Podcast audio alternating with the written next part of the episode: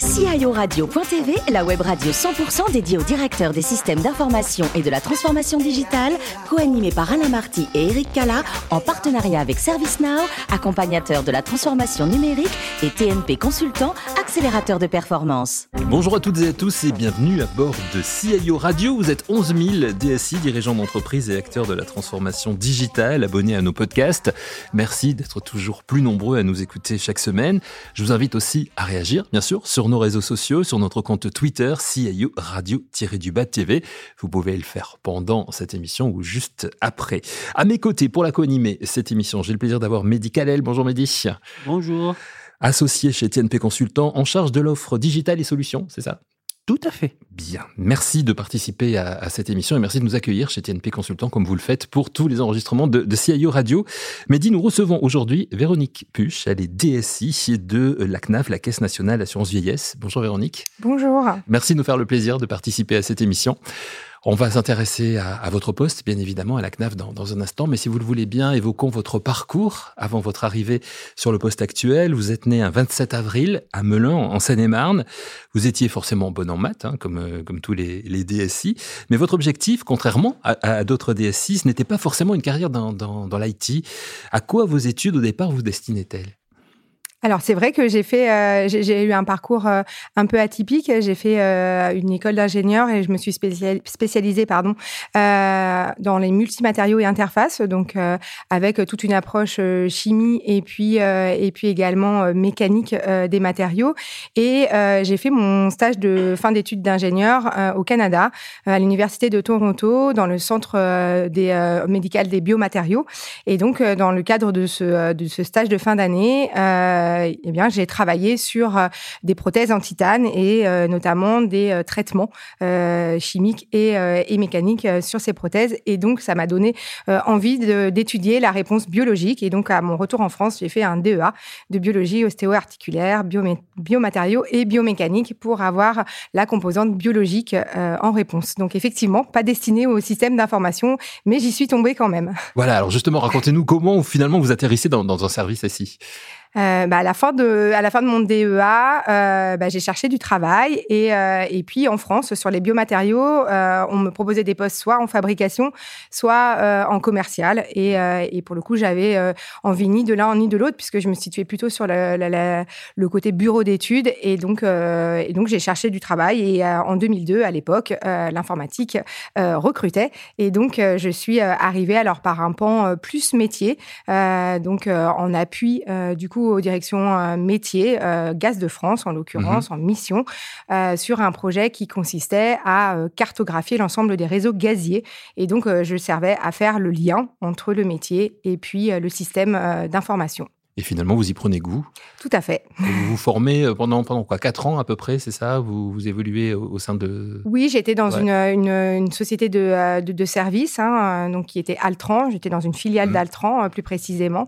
Et j'ai fait un certain nombre de missions, donc pour Gaz de France, pour EDF, pour, euh, pour l'Agence française de sécurité sanitaire des produits de santé également. Euh, donc des missions d'assistance à maîtrise d'ouvrage, de suivi, de pilotage de projet, également système d'information de mise en place de supports fonctionnels, de rédaction de cahiers des charges. Voilà, donc euh, j'ai fait pas mal de missions euh, en tant que consultante en assistance à maîtrise d'ouvrage et puis après pour d'autres sociétés et cabinets de conseil euh, également. Et puis vous finissez par arriver donc à la CNAV, vous êtes toujours mhm. aujourd'hui, c'est en, 2009. Comment et pourquoi vous entrez à la CNAV? J'avais envie, euh, j'avais envie de, de, de, retourner sur, enfin, de travailler sur des projets qui étaient et, de voir le début euh, et puis la fin d'un projet. Quand on est euh, consultant euh, et consultante en l'occurrence, euh, et ben on voit des bouts de projet, on intervient sur des certaines étapes, mais on n'intervient pas de, de, bout en bout. donc j'avais envie de m'investir sur des projets de bout en bout et j'avais envie de, de rentrer pour un organisme de service public. je voulais que, que, en tout cas, les projets sur lesquels j'intervenais euh, puisse avoir du sens et puisse avoir euh, une forme d'impact euh, sur, sur, bah, sur des assurés. Comment s'est faite votre évolution au sein de, la CNAF depuis 13 ans maintenant que, vous y êtes? Vous êtes DSI depuis 2018, hein, c'est ça? C'est ça, depuis le 5 mars 2018, tout à fait.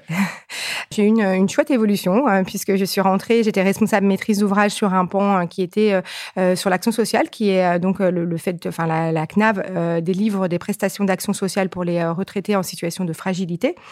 et donc j'ai commencé sur ce système d'information et puis petit à petit, presque chaque année, du coup mon périmètre s'est agrandi et euh, j'ai, euh, euh, pour finir par devenir adjointe à la directrice de la maîtrise d'ouvrage. Et puis, dans le cadre d'un projet de, réorganisation de cette direction, la directrice avait d'autres projets professionnels et donc j'ai, je suis devenue directrice de la maîtrise d'ouvrage.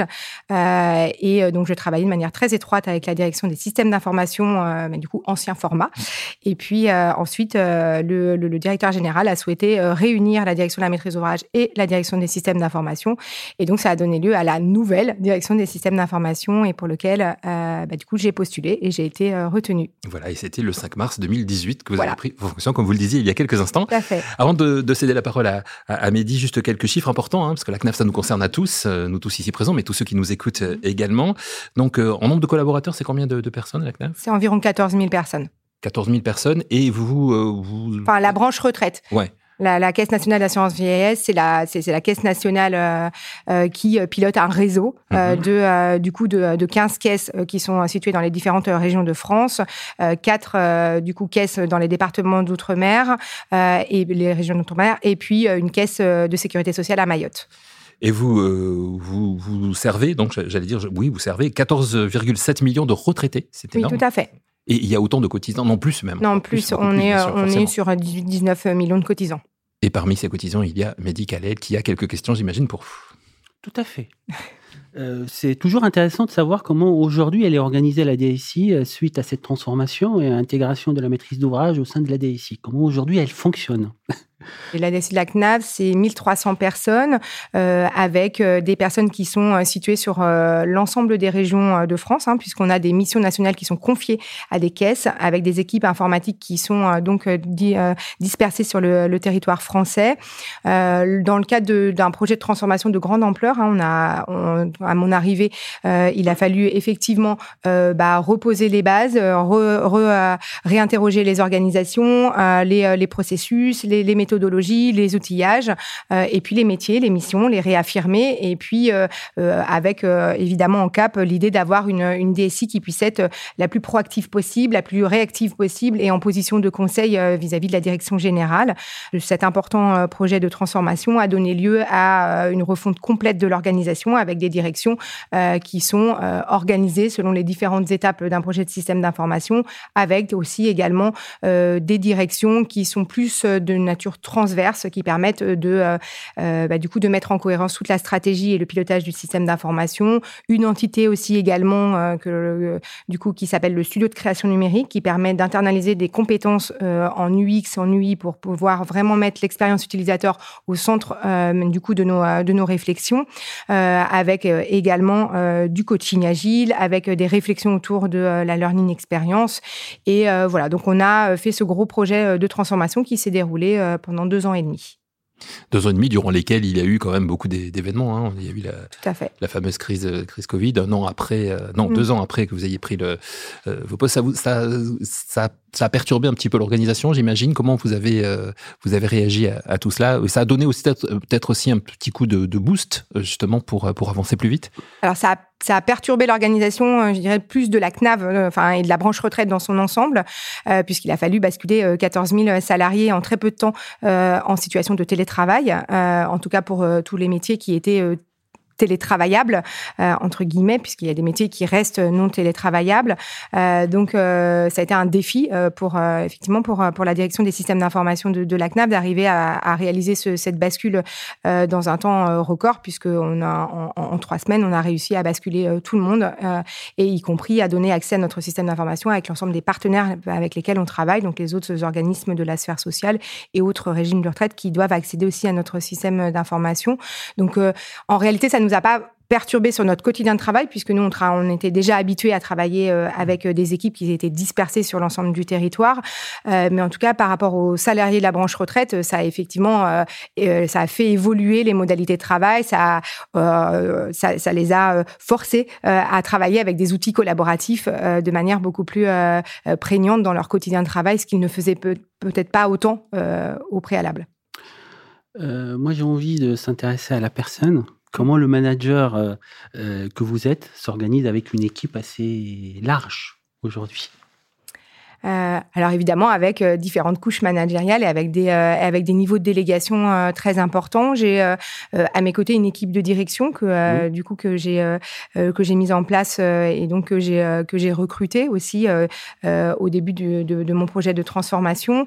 Donc aujourd'hui j'ai sept personnes qui sont à la tête des différentes directions qui composent la direction des systèmes d'information et eux-mêmes ont aussi également un collectif managérial qui, euh, qui permet aussi euh, également euh, bah, de diffuser l'ensemble de la stratégie des, et des orientations et puis permettre aussi ces remontées. Et après. c'est combien de personnes la DSI aujourd'hui C'est 1300 personnes. 1300 personnes. Oui, 1300 personnes, sans compter évidemment les, les, prestataires avec lesquels nous travaillons.